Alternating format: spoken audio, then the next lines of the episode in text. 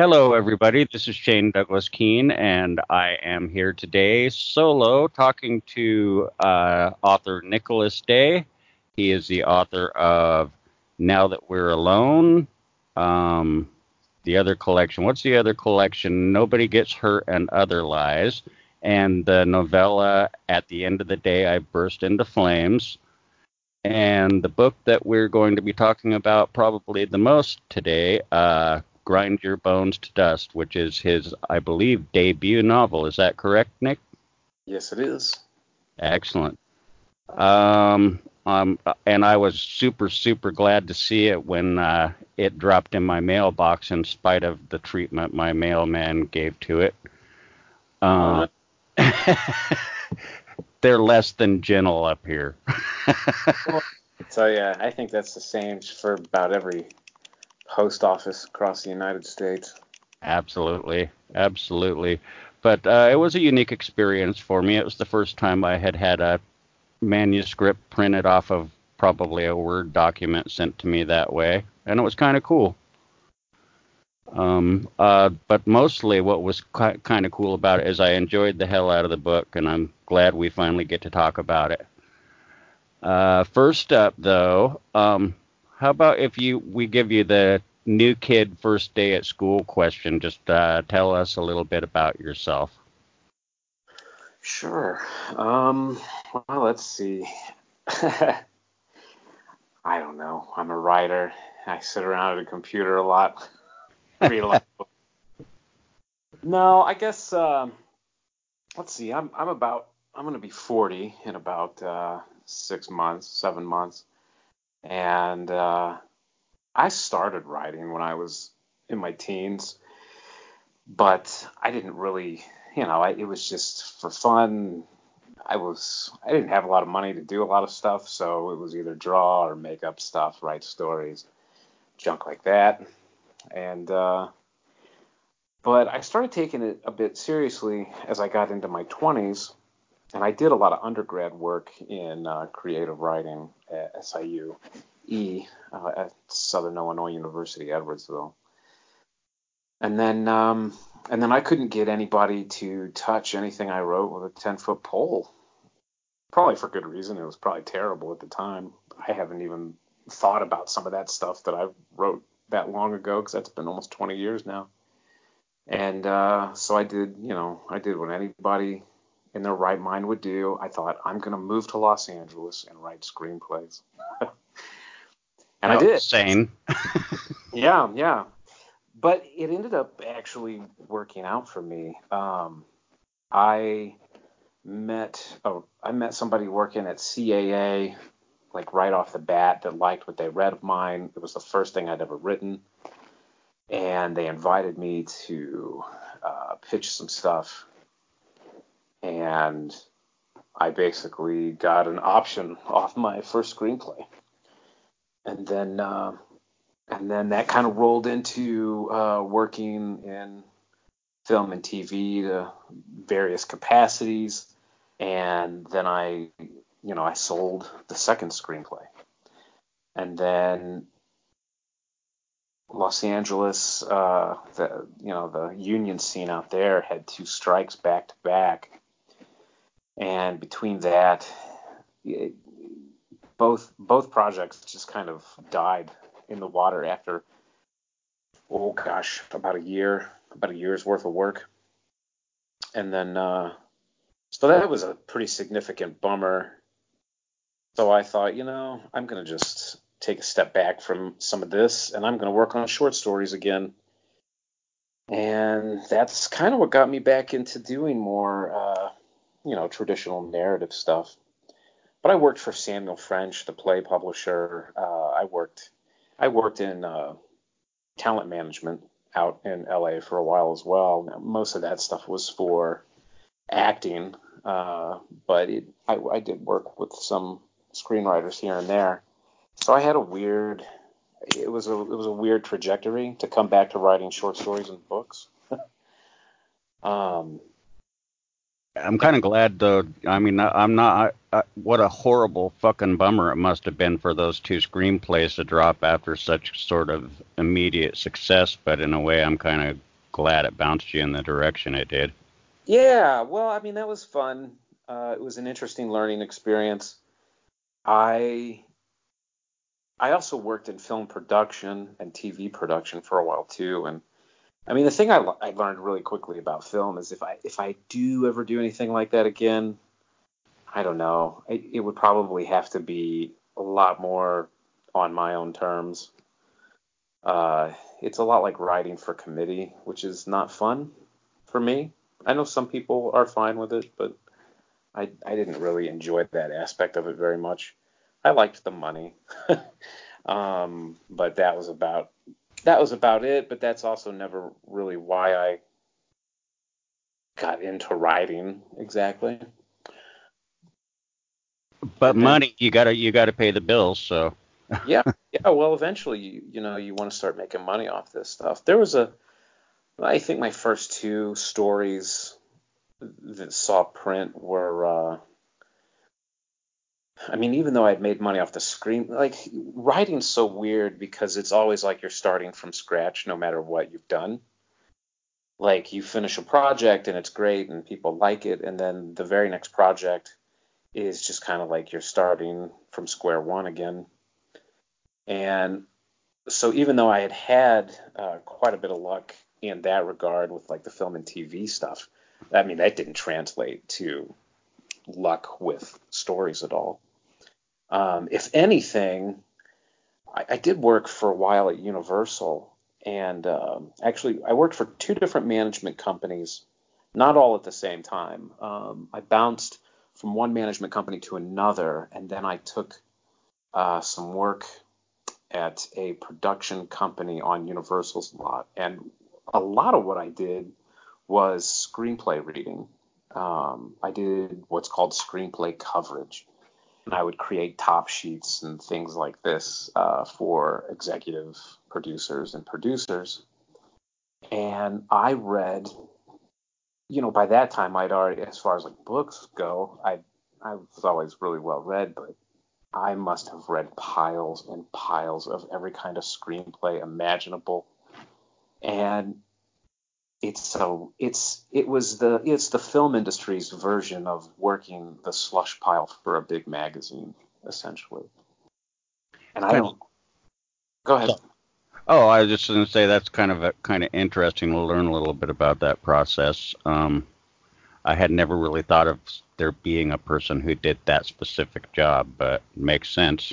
Yeah, I used to do it freelance quite a bit. I actually made more doing freelance for that than I did a lot of freelance editing or anything like that for a long time.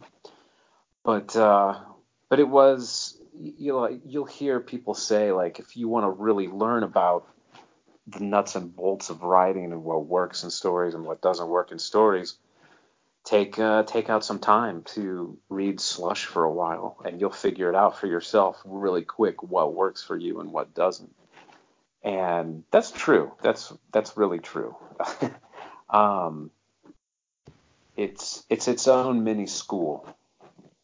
Yeah, I can see how it would be. I did a little bit of slush reading for an outlet that turned out not to be paying its authors, so I walked away from them. But I confess it bored the hell out of me.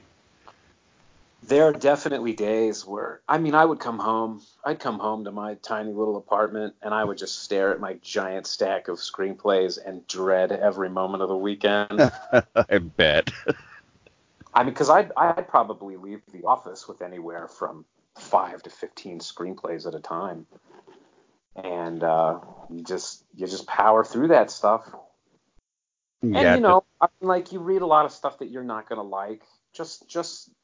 Just like a reader, a consumer is going to go out and they're going to dig through stuff, and they're going to find a lot of stuff they don't really care for, but every once in a while you hit gold and it gets passed on up the line. Yeah. And, I mean, it's brought you, I don't know, I was going to say it's brought you this far, but I don't really know how far that is. As far as a writer goes, you've, even from the first work I ever read by you until this most recent novel, you've just grown by leaps and bounds with every single piece you put out. Well, thank you. You know, so experience pays off. And I can see how you would benefit hugely from reading such a diverse array of material. I imagine it was diverse anyway. Oh, yeah. I mean, everything under the sun. How do you think, as far as being an author goes, I mean, it's kind of next to impossible to define Nicholas Day as an author, as far as if someone said, oh, what genre does he write in? You know, a lot of people say bizarro, but I don't get that from most of your work, really. Fringe, right on the fringe. But if I were to ask you, define Nicholas Day as an author, what would you say? Oh, well, boy, there's a question, right? Right. I mean, I write... it's funny, like, I love genre. I love horror. I love science fiction. But my reading and writing, a lot of my educational background is all, like, non-genre literature and classic lit. So it's definitely this marriage of kind of, I don't know, I guess you would call it antiquated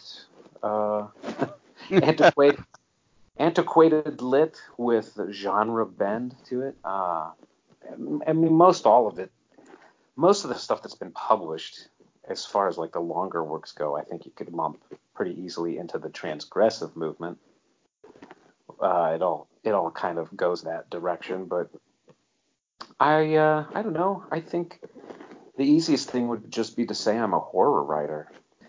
Yeah, and I can see that. Like you say, if I like what you said about being antiquated literary with a genre bent, and that's not, I don't mean that in a bad way. I think it describes your work pretty good, though. Yeah, and as far as genre goes, I've done undergrad work in creative writing, and I've done some graduate work in creative writing before I dropped out. But genre is just, you know, I don't like to sound glib, but it's just a marketing term. Really?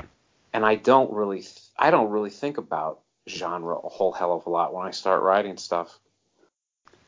That's what I was going to ask, and I mean, you kind of just answered it. Is like, do you go in looking to intentionally write genre fiction, or does genre just happen? And I think the second is more true of you, probably, based on what you just said. Well, because I think what happens with me is, of course, I've consumed so much of that stuff. It'll lean that way eventually, I think, just because of what I've read and what I've watched and things of that nature. But when I start writing, I can't tell you how many pieces start out as just like weird little dialogue exercises that come to me. It almost always starts with character, never genre. That is interesting too. It's like you not only start out a lot of stuff that way, you manage to follow through and make stories out of it. Like I've got pages and pages and pages by the probably hundreds of dialogue snippets and paragraphs and scenes, and I've never made a damn story out of a single one of those things. Well, you know, you just need to put together, what do they call it? It's not flash fiction, it's oh gosh, the term escapes me now, but just kind of little broken vignettes. Yeah. But yeah, that's how a lot of it starts. I'll just suddenly start thinking of conversations between people, and then it just starts to spider web from there. Now, so do you take it from that point in time? Do you start, when you latch onto an idea finally? Do you start with an outline, or do you have a vague idea of where you're going, or do you just totally pants that from there? It's a combination of... I edit as I go. I'm of the Joe Lansdale school of that. Yeah. But I generally have an idea of where I want to go with something, and it's just a matter of making that connective tissue from A to B. I Grind Your Bones to Dust. I knew how it was going to end before I ever even started it. Probably the one that was the trickiest to pull off in that respect was At the End of the Day, I Burst into Flames. Yeah, where you basically start at the end. Yeah, I start at the end, then go somewhere towards the middle, and then go to the beginning, and then end up at the end again. And yet, oddly, based on what Nick just described, it works really well. Yeah. Well, I'll tell you, I feel like for the people that have picked that up and read it, everybody that has gotten back to me has had really strong reactions to it, probably almost more so than anything else I've ever written. But it took... that was a funny book. When it came out, I mean, it was crickets. And it came out right before Christmas Eve, which that's, Merry Christmas, here's a really super depressing book. But it didn't really... Did I just lose you? No. Can you hear me? I can now. Okay. Yeah. I don't think that book started to pick up with readers until the summer. And then all of a sudden it just seemed like a whole bunch of people at once discovered it. And I'm not really sure how that happened, because I don't think it was my fault by any stretch of the imagination. Well, yeah. I'll tell you what it was. Honestly, I think it was when it got nominated for the This Is Horror Novella of the Year award. Yeah, that was right about the time that I started, because it's like everybody I've ever said, hey, read this book, who actually went and did it, has had the same response that you're saying. It's been 100% universally positive. But like you say, it was about that time that I started hearing people talking about it more. For the longest time, I felt like I was the only one talking about that book. You and me both. Part of the problem was that book was coming out, and I knew I had the short story collection coming out soon after that, and then I had Grind Your Bones to Dust, which at the time when Flames came out, I didn't know exactly when it was going to be out, but I knew it was going to be within the year. And, I don't have representation or anything like that. And I don't have like some huge budget for marketing. So I knew of all that stuff, if anything needed the kick in the pants, it was going to be the novel. And so I really just didn't get to market it quite as much as I would have liked. But, c'est la vie, that's the double-edged sword of working in the indie market. Yeah. You kind of are given free rein to exercise, your writing and go a little off the rails. But at the same time, you have a non-existent marketing budget. And a non-existent marketing team, because the indie publishers also have no budget for that. Well, exactly. So like with Grind Your Bones to Dust, I knew that needed to be something that I had to get in front of people. And so I started. I read a lot of, I don't want to get her name incorrect. I believe it's Jane Friedman. She talks a lot about publishing, and she does occasionally talk a lot about indie publishing. And I've always enjoyed reading Jane Friedman.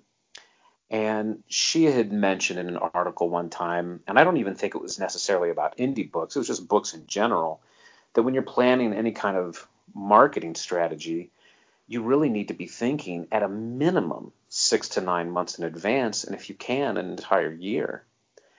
And I took that to heart with Grind Your Bones to Dust, and I started talking about that book weekly back in May of 2018, late May probably. And as the book, you know, progressed, I talked about it more and more. And then as, you know, I brought on Daniel Sarah to do art and share things here and there. And then once Succession Press was ready to go forward with doing their pre-orders, I talked about that goddamn book every day. And it was all in service of marketing and trying to get it in front of people. But I will tell you that that book has already probably done better than the last, well, than the last two for sure. Probably the book that's done the best for me as far as sales since now That We're Alone. Back in 2017, I think that came out. That makes me happy to hear that, because it's a book that deserves a lot of attention. And it's, I mean, that approach, I think, is a superb approach. I think you couldn't get much better advice from somebody than start pimping that thing as much as a year in advance as you can. Yeah, well, you know, and I know this, I don't know who's going to listen to this podcast, because I'm always of the opinion that I am the least interesting thing about my work. But if there are, you know, if there are indie authors listening to this, you have to post about your work and you have to make people aware of it. And you can't just do one post a month or one post every 6 months or even 2 or 3 posts a month. You need to have at least 1 or 2 posts a week. If you have a book that's going to come out and you want it to do anything at all, you have to do that. Yeah, and looking at that from a reader-reviewer's point of view, I would add to that, it's totally okay to do that. It's totally okay with us for you to do that, because we like to have that stuff kept in our face. And, you know, I've talked to a lot of indie authors, even really super experienced ones, who say, well, I don't like to irritate people by spamming their feeds with my books and stuff. And it's like... See, that's where I'm different, because I don't mind irritating people at all. And if it means they're going to remember the title of my book and maybe, gasp, even purchase it, you know, then that makes the hours spent farting around on social media all the more worth it. Yeah, exactly. Otherwise, it is kind of futile endeavor otherwise. Well, I'm not a social media person. I mean, I get anxiety in crowds. I wouldn't even probably be on social media if it weren't for the books. So for me, it's never been, I've never felt like, oh, I'm annoying people. Well, this is what I do. I write. I publish. You know, I work in creative circles. And nobody's going to know what the hell I'm up to unless I'm telling people about it actively. And you know what? Honestly, like, if there's people that get annoyed by it and they mute me or they block me, that's fine, because the chances of them picking up a book by me anyway are probably pretty slim to none. Exactly. So I've never really been too concerned with that. And I read that online. I'll see people say, like, well, I don't do that kind of stuff on social media. That's annoying. I don't make any money off of social media anyway. And I'm here to tell you that I make a lot of money off social media. But I also use it, you know, I use it as a marketing tool.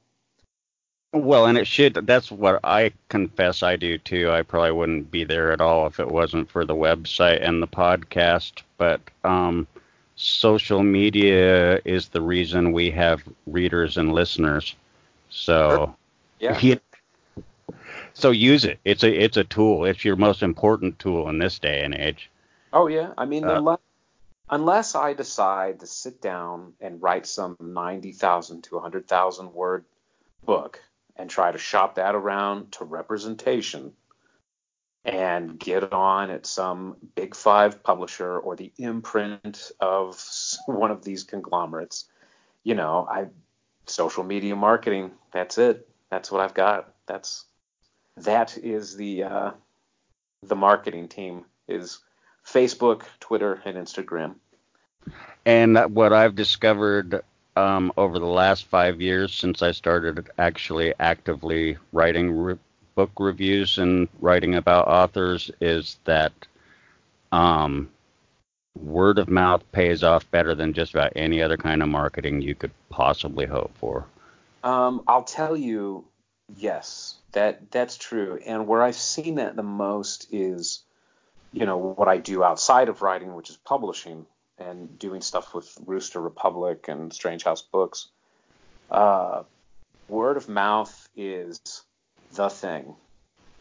And if you can, because it's a 1-2 punch. You have to be constantly hustling, as Gabino Iglesias would instruct you to do. Exactly. You always have to be hustling.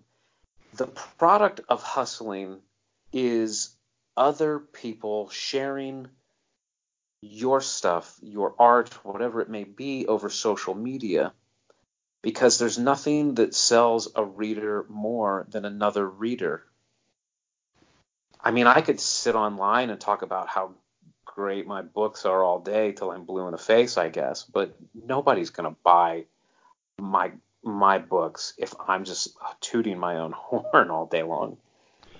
Yeah, but at the same time, if you convince 5 readers, those 5 readers, odds are going to, you know, they'll tell 2 friends and they'll tell 2 friends, blah, blah, blah, blah, and there you go, books are selling. Yeah, a lot of the stuff, a lot of the indie publishing stuff that I've done is, I've always tried to think of it as an exercise in audience building. Emma Johnson wrote a post years ago where she lamented, like, when are we going to stop selling our books to each other and when are we going to start reaching new readers? And I really kind of, you know, that struck a chord with me, as it were. And ever since then, that's more or less what I've been trying to do. Like, with every release, I've been trying to, like, make inroads by growing an audience, getting into different reading groups. Like you said earlier, you know, talking about genre, what genre do I see myself? It was kind of, it was a happy accident that Necrosaurus Rex got picked up and published at all, and it just happened to get published by Bizarro Pulp Press.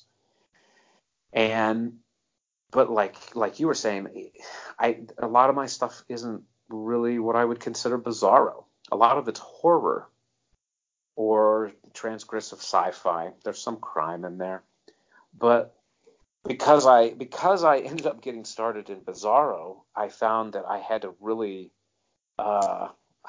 do some hustling to start making inroads with the horror community as far as getting readers. Yeah, it's you get shoehorned, and then you're only appealing to just a certain type of reader for the most part. Sure. I mean, you have guys like me who read every single thing that comes under their nose. You know, I don't know what genre is. It doesn't mean anything to me. I read fiction, you know. Well, yeah, I'm the same way. If it looks interesting, I'll pick it up and give it a whirl. I'm not too beholden to genre, but there are people that are. There are people there, you know, even within, and I'm sure you've seen this, even within something like the horror community, you have your little camps of folks that like certain types of horror and will swear up and down that certain types of horror are the real horror. But you know, you kind of have to. It doesn't hurt to try to make a play to those folks as well, because you never know. Once in a while, you'll strike somebody's interest. They'll pick up your book. I know Sadie had mentioned to me, and this is kind of, maybe this is a strange thing for an author to say about their own material, but she had mentioned to me that if she had read Necrosaurus Rex first, that she may not have finished it, and she may never have read anything else I ever wrote. But she read At the End of the Day, I Burst into Flames first, and she kind of worked her way backwards. And then she loved Grind Your Bones to Dust. And Necrosaurus Rex ended up being the last thing that she picked up.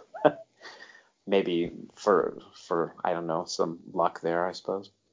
I haven't read that one yet either. That's something that I need to unfuck here at some point in the near future. It's an acquired taste. I always apologize to people when they tell me they bought it. But at the same time, I think a lot of readers anymore, if they know that you're the real deal, that you've got the chops, they're going to be a lot more willing to throw their disbelief under a bus and listen to what you have to say.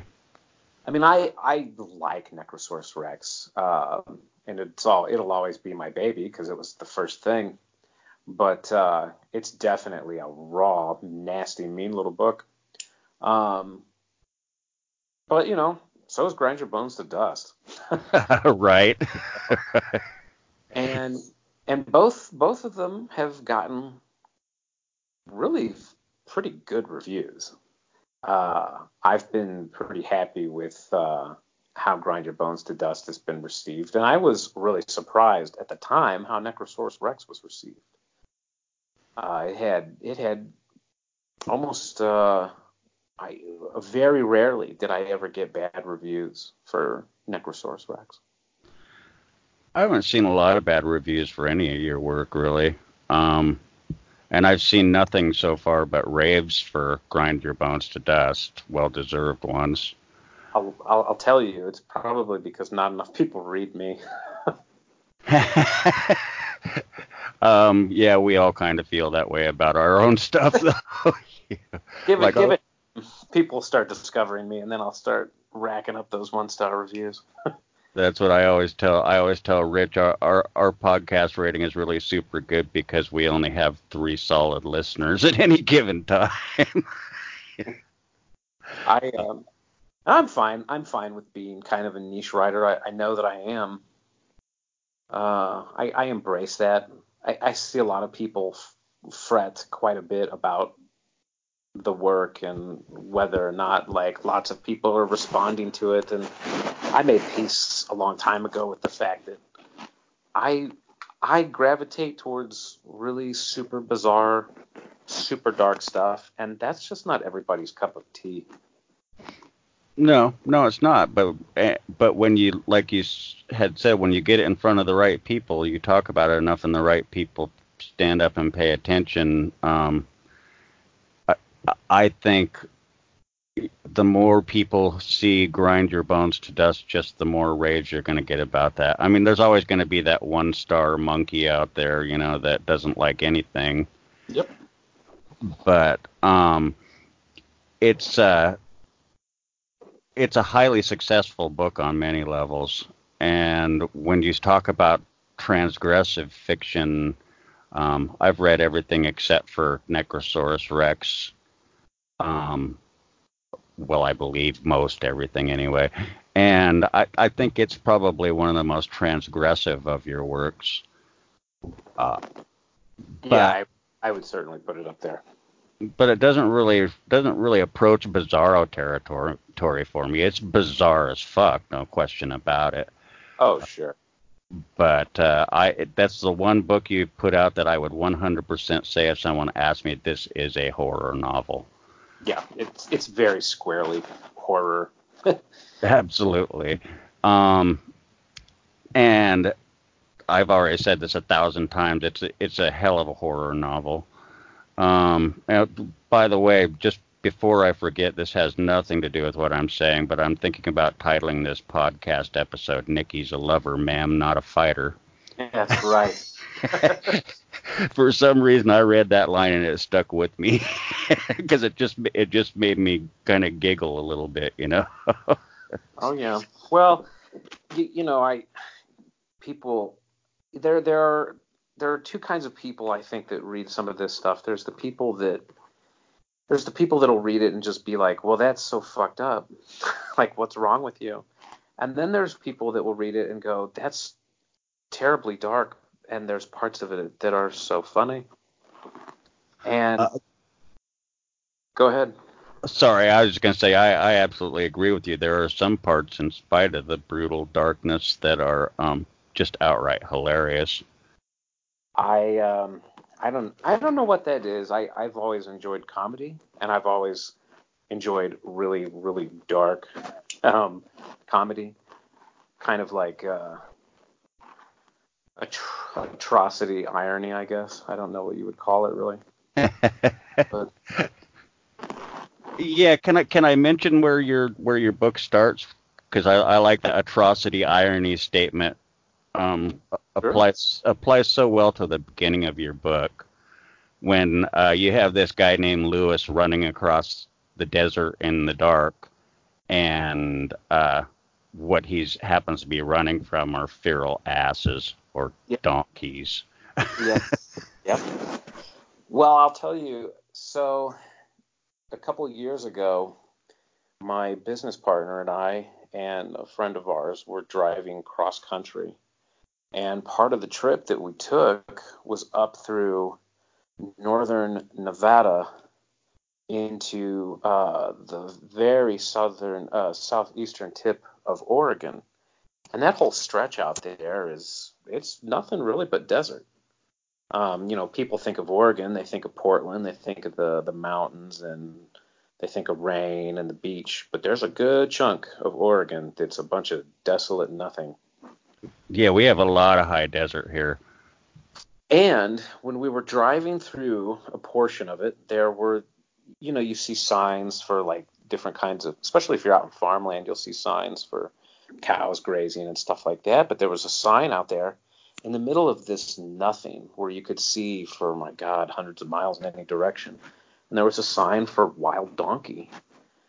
And we're tired. We've been driving for like 30 hours. So we started talking about how awful it would be if you were attacked by wild donkeys out in the middle of the desert and eaten. And then I think we jokingly called it carnivorass at the time. And it was just a joke between a bunch of just tired people in a car. And for whatever reason, the idea of it stuck in the back of my head. And my favorite kind of joke is... the joke that's just 100% committed, no matter how atrocious or weird the joke is. And that's kind of how I approached writing some of Grind Your Bones to Dust. And it's interesting how much, though, the joke, like a lot of people hear me say, they were being attacked by a group of carnivorous donkeys. And it will sound just completely absurd to them, but it ends up being horrifying. Oh yeah. yeah. Well, that was the trick. And it was kind of fun for me because it was like, well, this is so absurd. How do I sell this within a narrative without it being humorous? And that took some work. You will notice that I rarely refer to them as donkeys.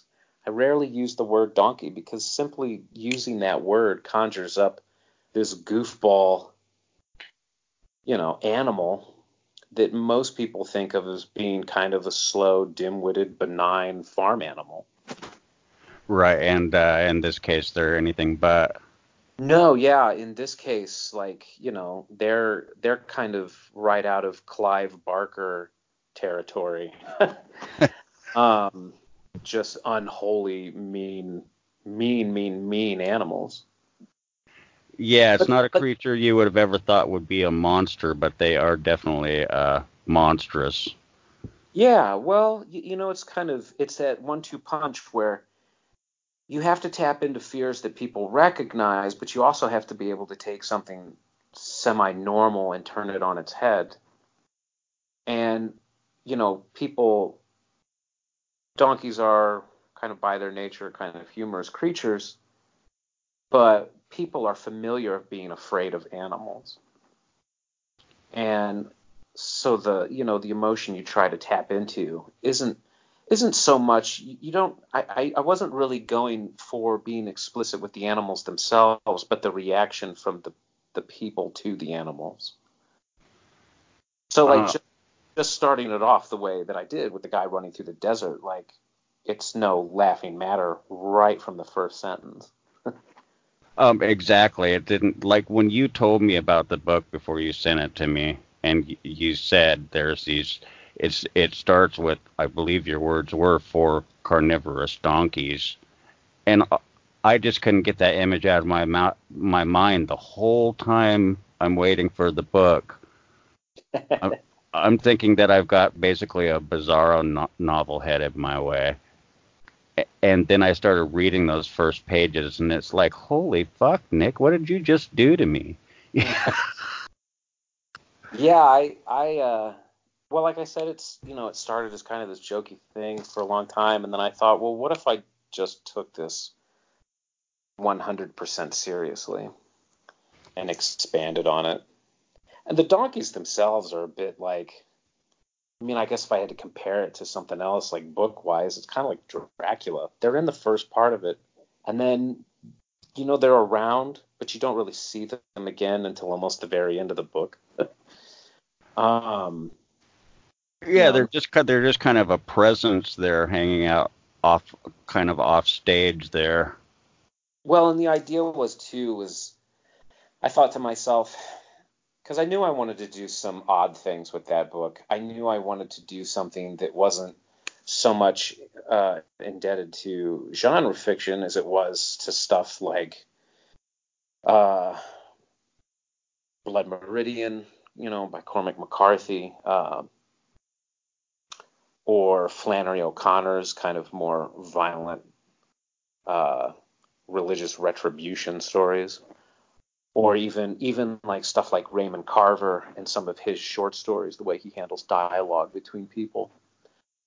And it was this weird synthesis of all those kind of ideas that came together. Yeah, and I kind of think you kind of pulled out, I don't know if you're saying that was intentional, but like my review, which is sitting up on my screen, I'm not going to read any of it, because, you know, it's me and I'm boring. But two of the authors you just mentioned are actually mentioned in my review too, being Raymond Carver and Cormac McCarthy. Yeah, I really, gosh, and I'll tell you, probably more Raymond Carver even than Cormac McCarthy. I think a lot of people will make the McCarthy connection because it's a pseudo-Western, and it's incredibly violent in an almost biblical fashion. Well, I can't say almost. It is a biblical fashion. But boy, I read through. I have a Library of America collection of Raymond Carver stuff, and I must have devoured that book. I must have read it and reread it while I was working on this book. I'm a huge fan of Raymond Carver. I could have a lot to do with being a native Oregonian, but I think it's just because of, you know, he's Raymond Carver and he's brilliant, I think. Oh, he's got some good stories. That's most definitely. But you mentioned biblical, and like you say, not just in a sense. It does get downright biblical. In fact, I've got like 5, 6 sticky notes sticking out the side of the book, and each one marks a highlight that where God and heaven and hell and angels play heavily into the dialogue / monologue that's going on. So obviously there was some intent there on your part. Yeah, a little bit, playing with mythology mostly. I like weird fiction. I get tired of Lovecraftian mythos. Just like I get tired of people leaning too hard into Judeo-Christian mythos for stories. And so I very deliberately tried to write something that was anti that. Yeah, and especially when you pull James and Billings into the story, it really starts turning in that direction. The first part of the book is like a trick to get folks that are maybe more in tune with regular, straightforward genre narratives, and then to trick them into keep reading my super fucked up book. I think it'll work. I can't speak for other readers, obviously, but it worked really, really well for me. Well, I think for people that have come to me that have had reservations about the book, they've still really enjoyed it, and they've been very generous with complimenting the writing, just the style in general, I guess, which is always nice. Because yeah. I won't lie, I worked really hard on the writing of this book. Yeah, and it shows. And God, I do this a lot. I lose my train of thought. No, so, God damn it, Shane. Oh, I was thinking you talked about people really, really digging the writing, and I started thinking at first, the very first thing that comes to mind for me that really makes this work on a, pardon the term, generic level is atmosphere. Yeah. You nail that. And it's kind of, you build this dark, dismal, horrific, typical horror novel type atmosphere around Lewis in that first part, and like you say, that sets you up, so by the time you hit that second part, you're primed for it. Right. I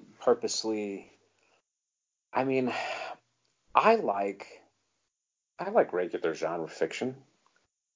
I read pretty widely, I've got God knows how many books sitting around the house, and some of them are very straightforward, linear narratives. But I definitely wanted to do something very specifically like pulling the rug out from under you. If somebody knows where the story's going, it gets boring to me. Unless it's handled like just expertly, you look at something like The Exorcist, and you could, if you're looking at it objectively, you could pretty much say, okay, so this is a story about a little girl possessed. She's probably not going to be possessed by the end of the movie because this is a big budget Hollywood film. But that movie is executed so well that for large portions of the film, especially when you're dealing with is it Father Marin now? I can't think of the name. The younger priest, when you start dealing with him, then suddenly you forget all about the trajectory of that story, of that narrative, and you don't know how it's going to end. Right, but go ahead. Oh no, I just. Go ahead. I just wanted to very specifically write something where you may have this idea the first 10, 15 pages into it where you think it's going, and then very deliberately just kill whatever idea you had as far as the trajectory of the story. Yeah. What you think is a totally different new level. Sorry, I just interrupted the hell out of you. But yeah, what the book seems to be promising in that first act is far from what it delivers on in that final act. Oh yeah. So yeah, big surprises. There's going to be some people that will love it, and there's going to be some people that probably get pissed. But, you kind of have to shrug your shoulders because there's people that like the surprise, and then there's people that don't. And that's fine. It doesn't really affect me either which way. I think my big problem when it comes to, like, thinking about things like satisfying an audience is that I have always operated – that I am my audience. I am my first audience. And I have to be engaged with the work if I am to finish it. If I'm not, I'll abandon it. I've abandoned 60 to 100,000 words of material because I just sit back and think, this is not working for me, and I can't deal with that. Yeah, it seems like cliche after a while to hear the old advice, write the story that you want to read, but it's the piece of advice from this guy who's never published anything. Well, that I think is one of the most important pieces of advice you could follow. Well, sure. And I mean, especially in this day and age when there's just a glut of material being published every day. And if you're, go big or go home, because there's plenty of competition out there that's going to play it safe. Exactly. And, I mean, you can do that, I guess, which, again, it's fine. It's just not my MO. No, and nor should it be. I think, even if you play it safe, you're not going to please everyone. And if you set out to please everyone, then you set out to fail every time. You'll please more people than me and probably make more money, but my problem is the work begins to feel false to me, and my God, it just becomes hell to even bother finishing something like that. I can imagine, because it would start to feel dishonest to me. Well, dishonest, and it feels by rote. Like, there's no end to books out there.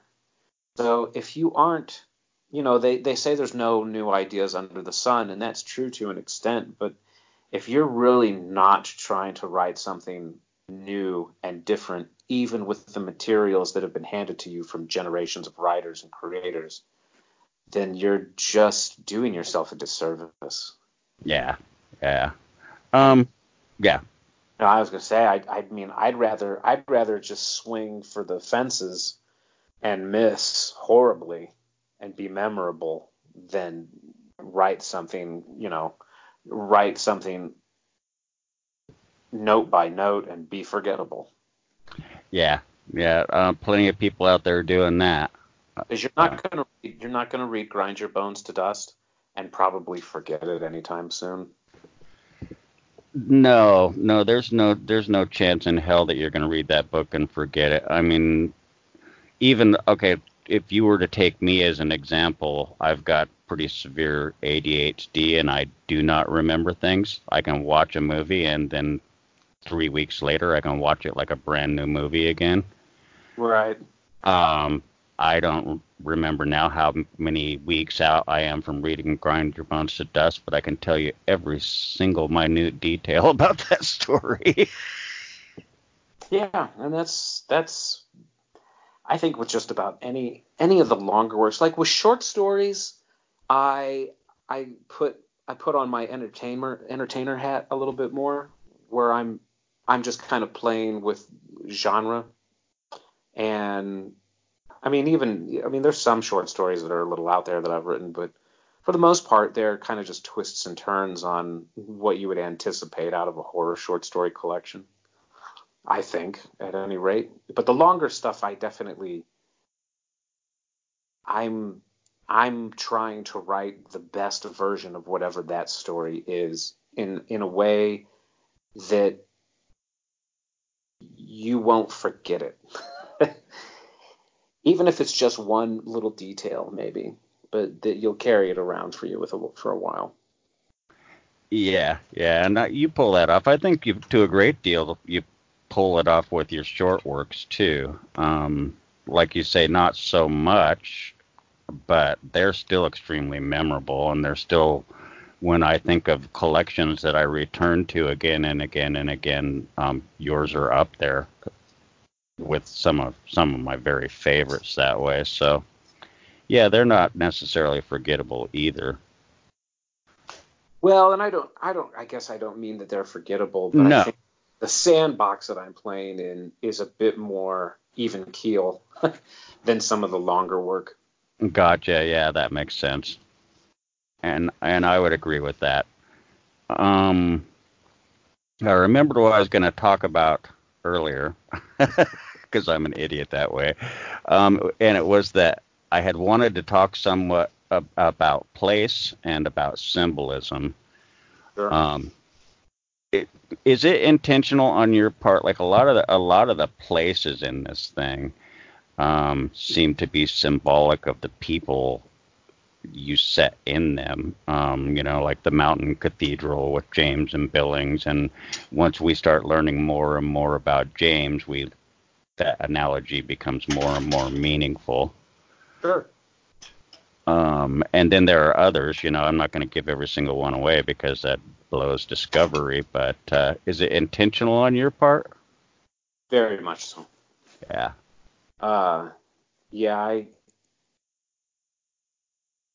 I put quite a bit of thought into stuff like that.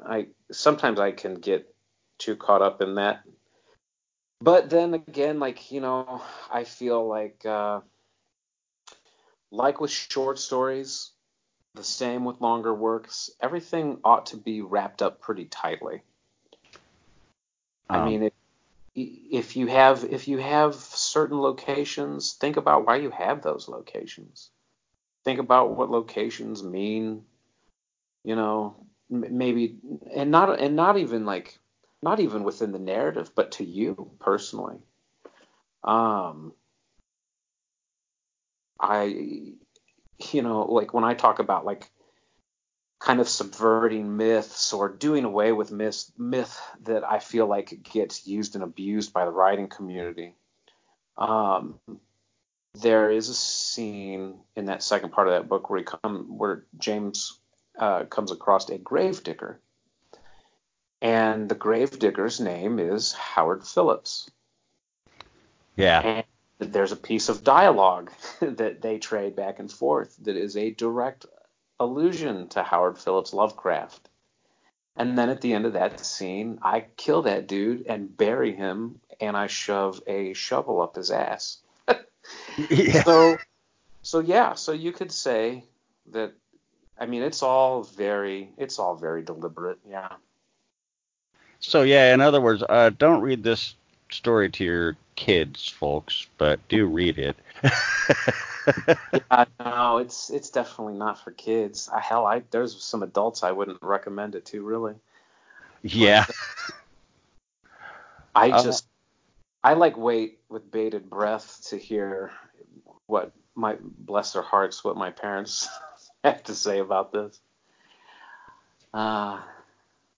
Do your parents read your work? I know my father has. I don't know what my mom has read of mine. I don't even ask. I don't want to know. Sorry, it's always interesting to me. It's not necessarily an important question, but I'm always curious about that. Most authors say no. Well, I think I know my dad has. He read Necrosaurus Rex, what he referred to as my violent porno. But it's that thing where I bless their hearts. They want to be supportive, and that's great. But my God, I write some really fucked up stuff. Delightfully fucked up stuff, though. I did dedicate my first collection to them. But Necrosaurus Rex's dedication actually says that the book is dedicated to no one because it's simply not that kind of book. And then even the dedication page in Grind Your Bones to Dust is pretty aggressive. Because it's just, there's horror that is kind of like easily digestible and entertaining and kind of you read for fun. And I don't think Grind Your Bones to Dust is necessarily that. There's a bit of, I think, intestinal fortitude one has to sit down and enjoy Grind Your Bones to Dust for any length of time. Yeah, I think in spite of the fact that I wouldn't really compare your voice to his, I would say the type of intestinal fortitude you need is the type you need to enjoy a book like McCarthy's Blood Meridian. Yeah. I mean, it's just oppressively violent sometimes. Yeah, unless you're me, and then you giggle at the violence. So you know, like seasoned horror readers will pick it up, and I think would be fine. But I think if you are just picking it up out of curiosity, and you're not really like an invested horror reader, it might be a little much. Yeah, I couldn't disagree with you there.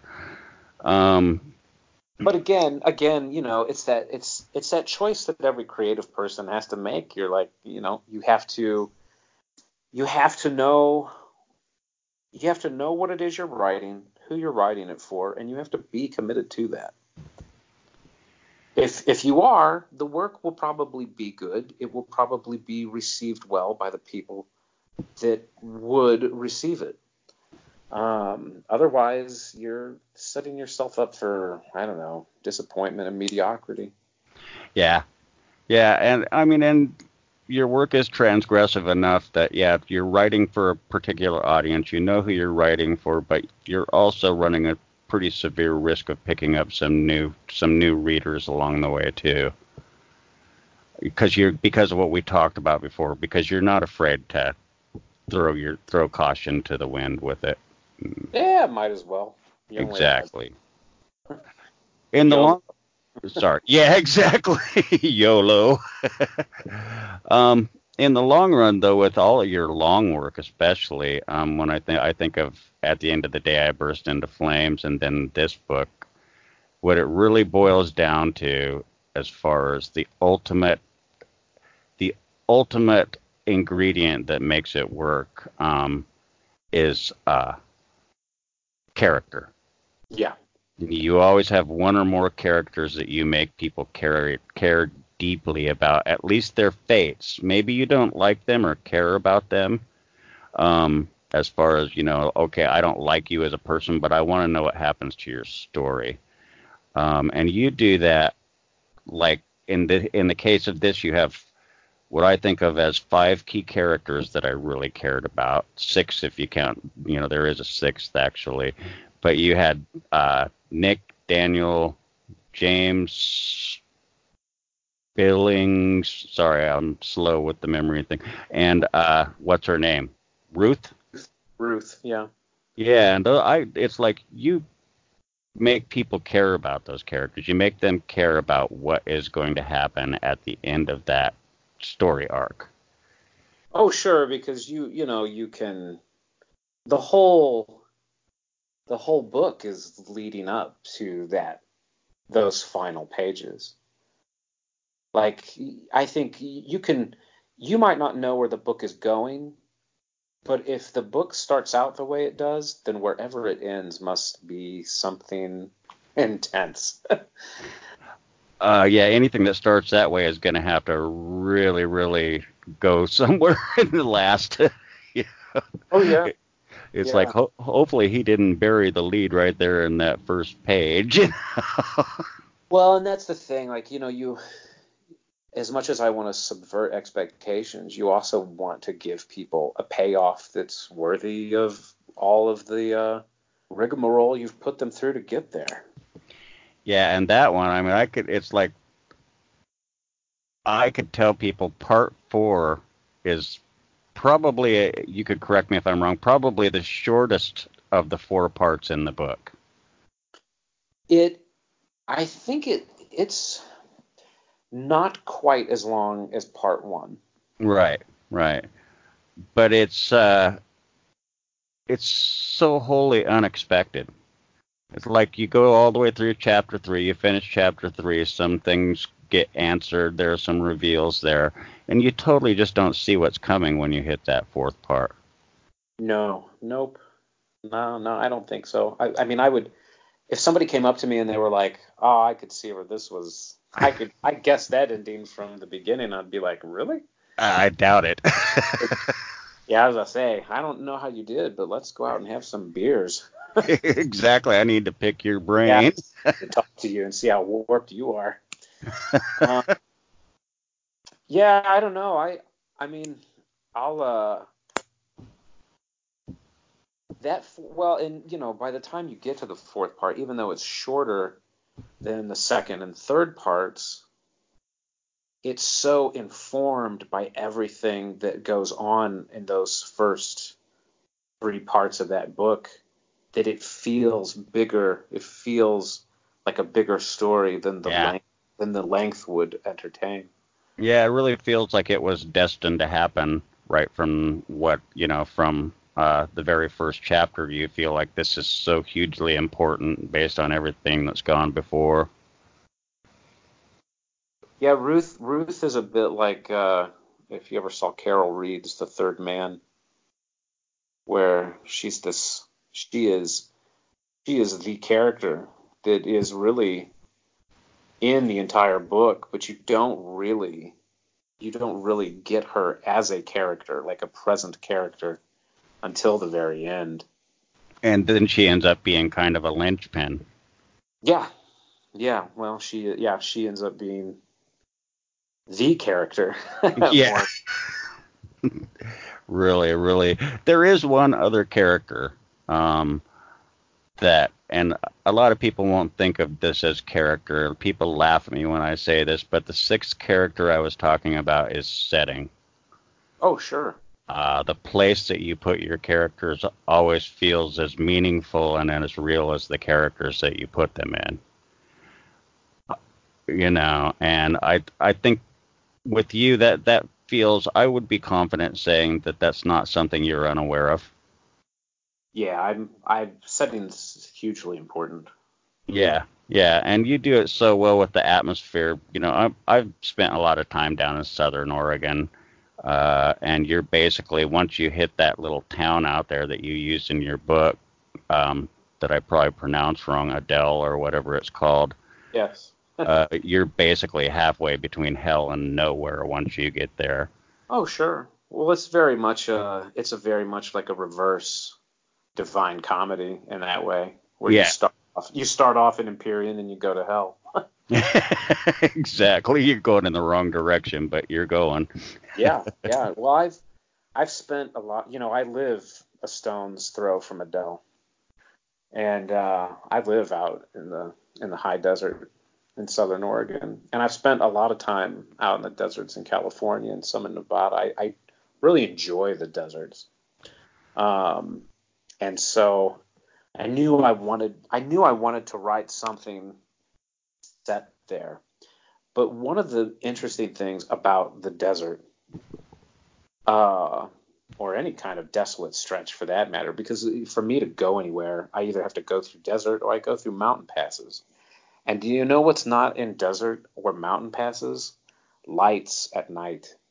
Yeah. It's so dark. It's like looking through ink.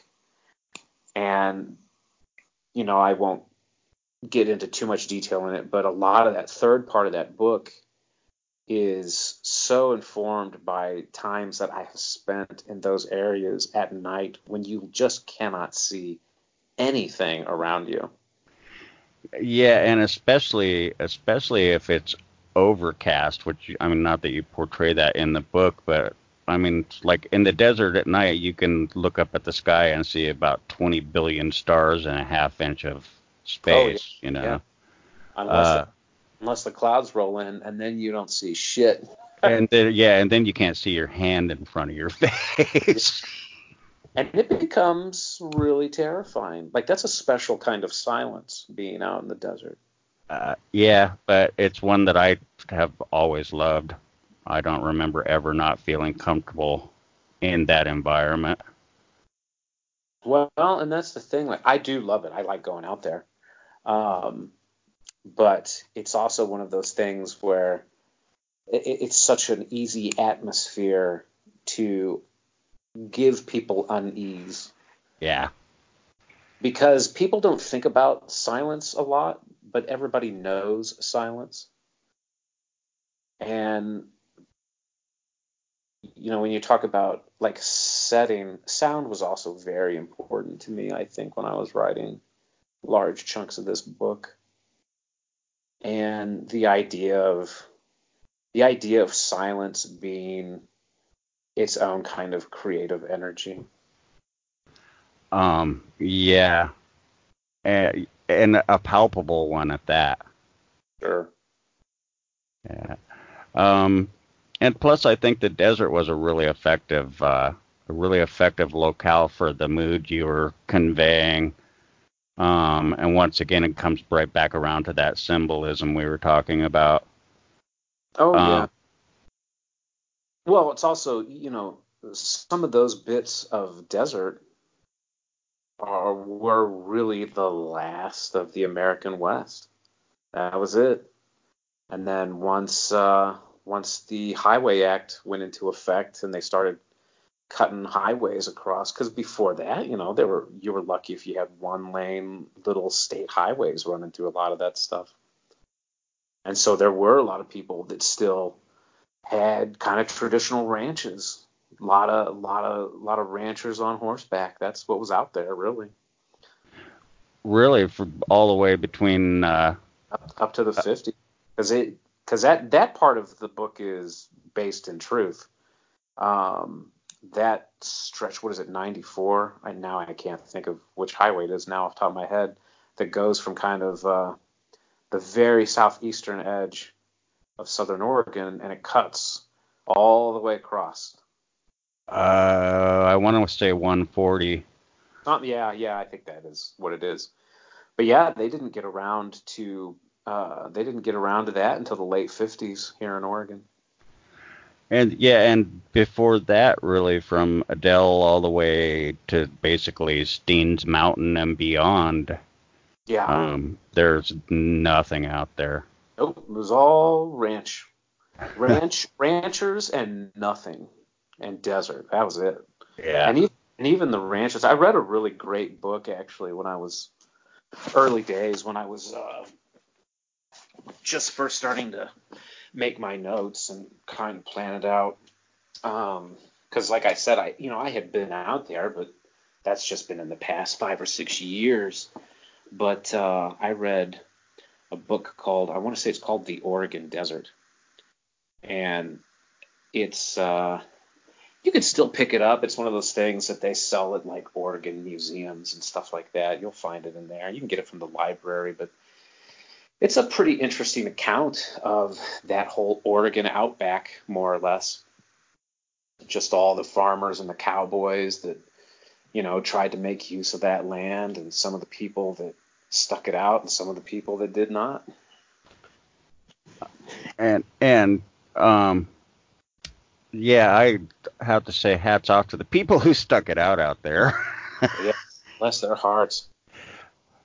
Well, but, and I think, you know, well, hell, probably, I mean, Adele, you know, I'm sure a big part of the reason why that little town is still around is because of the highway. I'm sure that's the only reason it is, because that's, I mean, not even a town, really. It's more of just an unincorporated community, I think. Yeah. So it's a little tiny nothing of a place. And like I say, sitting right there, if you take 2 steps beyond Adele to the east, you just step right off the edge of the world. Oh, yeah. I mean, it's, you know, what John Ford made Monument Valley really famous for Westerns. But there's stuff out in the southeast of Oregon that I think that could match some of the vistas found in any of those movies. Yeah, and hasn't been written about a whole hell of a lot. No, well, you know, even the idea of... I even link some historic stuff like the borax mining. There was a lot of actual borax mining that was done out there, and they had a lot of mule lines, stuff like that, you know, back before they had the railroads coming out there.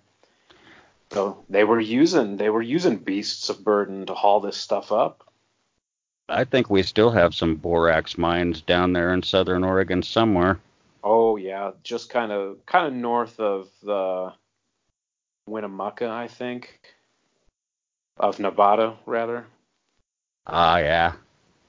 It's like all the way in the southeastern corner of that state. Yeah. So okay. I knew because I looked it up when I read about it because I was really interested. I had not actually known that we had borax mines down there, and I thought, oh well, I wonder if that's creative license. So I felt that's the type of idiot I am. I fell down a rabbit hole over borax. Hey, I'm the guy that put it in the book. But, you know, you try to do that stuff. Like, I do try to pay a little bit. I mean, as much as when I'm writing, I don't care about reality, if that makes sense. But you still have to try to pay lip service to the real world.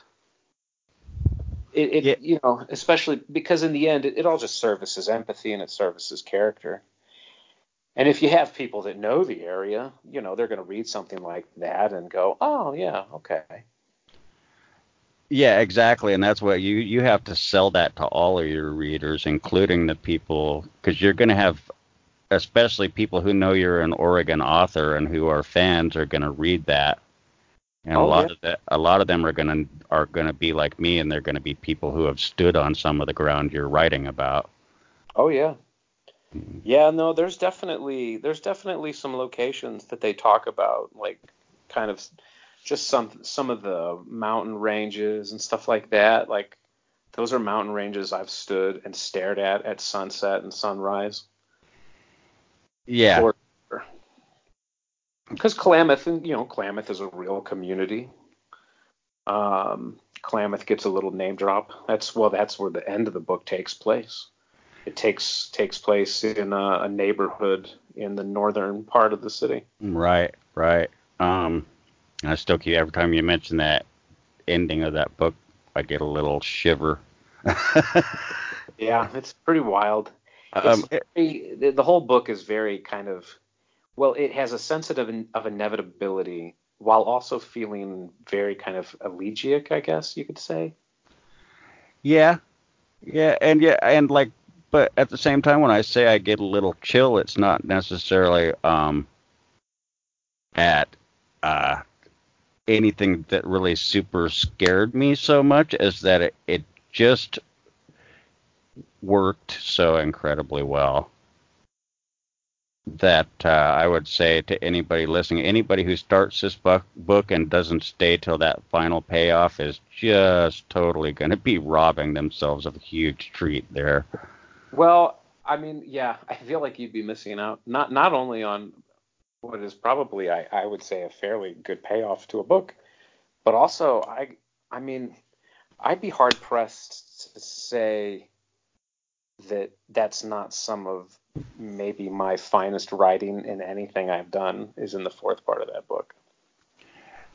Yeah, I wouldn't, you know, for me, I don't have to worry about people worrying, questioning my arrogance or ego, so I can say that I think it is some of your finest writing, if not your finest writing. You know, and take it from Shane, everybody. Don't listen.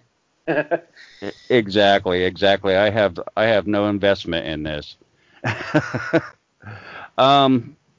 What else was I gonna? I guess that I don't want to keep you all night long. I've already had you for an hour and a half here.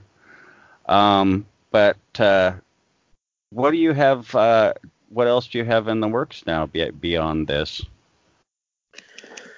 Well, Grind Your Bones to Dust was so taxing to write that I have just kind of taken it easy the last couple of months.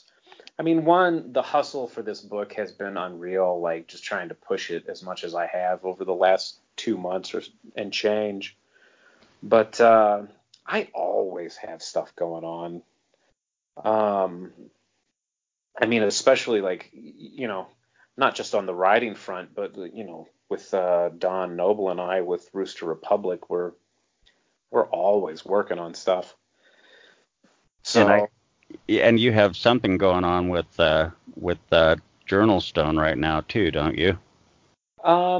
Yeah, lightly. We've started looking at doing production work and helping with acquisitions for Bizarro Pulp Press. So we've been fielding quite a few manuscripts for that. Now that we're getting towards the end of the year, some stuff is starting to wind down. I'm editing a new book by Andrew James Stone. I love that guy. Yeah, he just got nominated for Wonderland for All Hail the House Gods, which we published. Whee! You just got nominated for a Wonderland, too, if I don't miss my guess. Not for this Wonderland, but for the previous one. Okay, was nominated for Now That We're Alone, for the last collection. Okay. I knew that I had heard that you had been. I knew there was a This Is Horror and a Wonderland in there somewhere. Yep. We'll see. We'll see if anybody cares about Grind Your Bones to Dust enough to feed it an award. God, I can't imagine not. But I've been wrong before. But fickle tastes. You never know. Yeah. The book works all the way from beginning to end. No, I think no matter what kind of a horror reader you are. I think so. I've had people that don't even really read that type of stuff very often have really good positive reactions to the work in total. But I don't know. As far as personal work though, I'm back and forth between whether I'm going to work on a longer piece again or if I'm going to kind of kick back and try to work on another short story collection for a little while. And short stories are so great. They're such a great breather and such a chance to experiment a little bit without the tremendous word count. Yeah, I can see that. And plus you have the extra little bit of if you're working on thinking toward a collection, you also have that extra little bit of creative design going on in the background there of where is this story going to fit and Right. Yeah. You know, do you make a thematic collection or? Right. Or do you just kind of loosely tie them together as you go through, or do you just completely throw that out the window? Yeah. So it's I definitely have a ton of notes for a short story collection that I've been kind of tinkering with for the last year. And then I have quite a few notes for another full-length book. It probably will end up being quite a bit longer than Grind Your Bones to Dust. But right now, I'm just so happy that the book is out and that it's been fairly well received so far, and it's sold quite a few copies. So I'm mostly just taking a breather. I don't know if I'll ever start... I don't even know if I will start really writing anything with kind of full commitment until after the year's over. I don't blame you. That was a pretty huge endeavor, and it's your first novel, so that's got to be a huge thing to check off your list as a writer. It is. And you always need to, with a big project like that where creativity spends a lot of friggin' energy, You run off a lot of protein writing a novel and then getting it out there and then, like you say, the hustle and everything. So, yeah, I can see where it would be good for you to just decompress. And yeah, well, and writing Grind Your Bones to Dust, it's I always feel like I run the risk of sounding like some hoity-toity writer type, but that was a taxing book to write. I was mentally wiped out by the time that book was done. I can't imagine. It took me, it was like a month just to kind of recalibrate and come back to the real world after that was done. So I wasn't in any hurry to jump back into any kind of mindset, even remotely close to that for a while. Yeah, I can see how that would just be really, really taxing after a while. It doesn't sound hoity-toity at all. A year's worth of inner dialogue reminiscent of the characters in Grind Your Bones to Dust starts to, let's say, wear on you a little bit. I bet it does. Well, do you have anything else you want to tell us about before I let you escape my lame ass? Oh, I don't think so. The book is out through Succession Press. You can get it, through your regular sales channels, Amazon, Barnes and Noble. I believe you can even Grab copies online via Target and Walmart and handful of other outlets like that. And then otherwise, you know, there's always our books from Rooster Republic. We've got Not All Monsters coming out next year. That's edited by Sarah Tantlinger.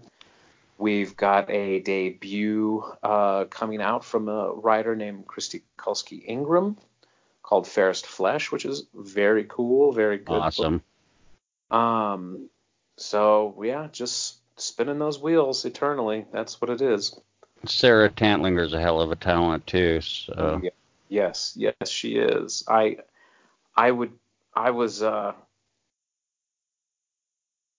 felt like we had something special when she turned that manuscript in. Like, I just reading it, I was like, oh, shit. This is really good. I was like, we can't fuck this up. And we didn't. And she didn't. You know, and that book just really took off in a pretty big way for us last year. And of course, you won the Stoker for Best Poetry Collection. Yeah, it didn't do bad at all. And I will tell you, last week, she and I signed contract for a new poetry collection that tentatively release in fall of next year. It's another historical setting. This time she's writing about the plague. Ah, interesting. Yeah. She kind of reminds me of Stephanie Wydowicz that way, in that she kind of writes to themes. Yeah, and I think for poetry, I think it's kind of important to do that for poetry. I think some of the longer collections that I've enjoyed in the past have all been more thematic, I guess you would say. Almost the last one that she did, the first one was very, I would say, thematic. The last one was like a narrative in poetry form. It was very much like telling the story of H.H. Holmes. I like those books like that. I have not read that one yet. I will definitely unfuck that. But I've read a few by Vincenzo Biloff, or however you pronounce his last name, and somebody else through Bizarro Pulp Press. I don't remember now, I confess. But I really like those narratives. Yeah, narrative poetry can be really fun. Well, then I guess I'll let you wind up. You can also, in addition to the places that Nick mentioned, you can also find Grind Your Bones to Dust on IndieBound if you're so inclined. Yeah. But definitely, if you have not bought and read Grind Your Bones to Dust by Nicholas Day, you really, really, really need to unfuck that. And I agree with that. Please, God, for the love of Christ, buy my book. All right, man. All right, man. Well, it was very good talking to you. I really, really appreciate you coming and talking to me, and I hope to talk to you a lot more over the years. Yeah. I will let you get back to your life, and have a great night. Thanks, Shane. Take care. Yeah, take it easy.